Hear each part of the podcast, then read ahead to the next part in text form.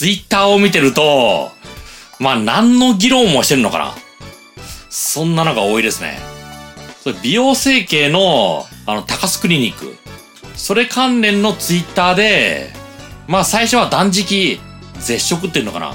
それが4日間程度だったら入院なんかしなくてもいい。まあそんなこと言うときに、ラマダンだって入院してない。そんな言葉つけた。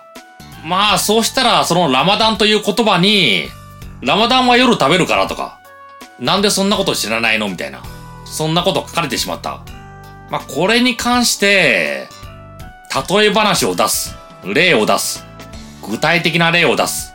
反論する相手、またはその場を引っかき回したい人、そういう人に対して無用な餌を与えてしまう。そういうところがあるんですよね。あ、そうだ、今回の高須さんの問題、なんで私、ラマダンなんていう言葉を使ったのかなそう思うんですよね。だってラマダン、夜食べるわけですからね。まあ私、このラマダンという言葉を使った、それは例える内容がちょっと悪かったかな。そう感じますね。まあ、話の内容、どんどんおかしい方に行っちゃいますよ。それ仮に例える内容が適切であっても、何か例える。具体的な話を出す。そうすると当然引っかかる話題って増えるじゃないですか。あとちょっとした間違い。例えてるわけだから、100%今の話と合致するわけじゃない。そその合致してない細かい部分。その部分に対して突っ込むみたいな。そういうことができてしまうんですよね。特にまともに話を聞きたくない。そういう人ですと、何か例えて引っかかる単語ができたら、まあそっちの方向に惹かれちゃうんですよね。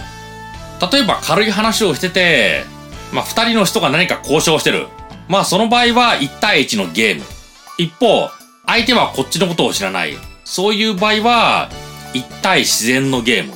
まあそんな感じでゲーム理論という言葉とかゲームという言葉を出すと、話を引っかき回す方向で突っ込む人は、まあそんなゲームなんて軽いもんじゃないとか、またはゲーム感覚で軽い感じで皆さんやってるねみたいな、そういう方向に飛んでっちゃう。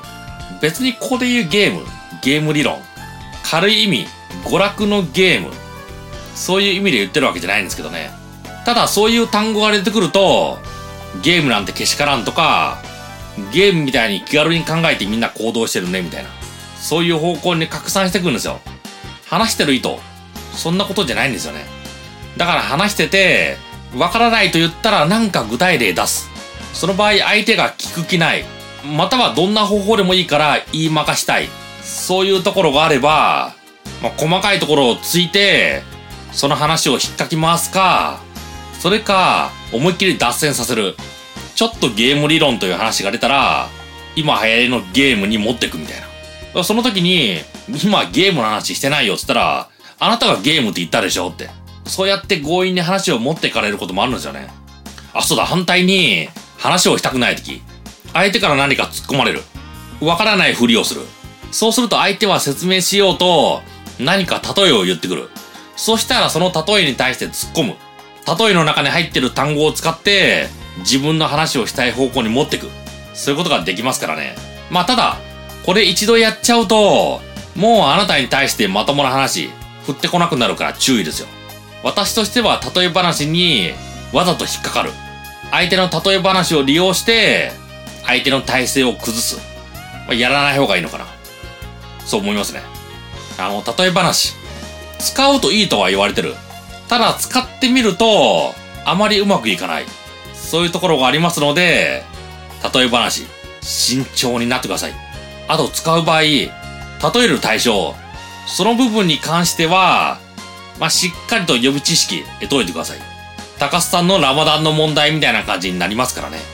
あ、昔私話した、社長かなんかの話で、ゲームの話を引いた。そこでドラゴンクエスト、ドラクエが出てきた。ドラクエが上手い人がいて、その点数を競ったら、あの人が一番だったみたいな。そんな話をした。うん。ドラゴンクエスト、ドラクエという部分、その部分をしっかり把握してないな。そう思いましたからね。まあそこでドラクエというもの、よく調べとく。または知らないんだったら、そんな例えは出さない。そんな話題は出さない。そういう方法でいいわけですからね。何か例えるとき、引用するとき、内容はしっかり調べてください。あ、私、オルガンライフです。役に立つ情報、ちちょっとした知恵、時々商品紹介してます。ぜひチャンネル登録お願いします。通知のベルボタンのクリックもお願いします。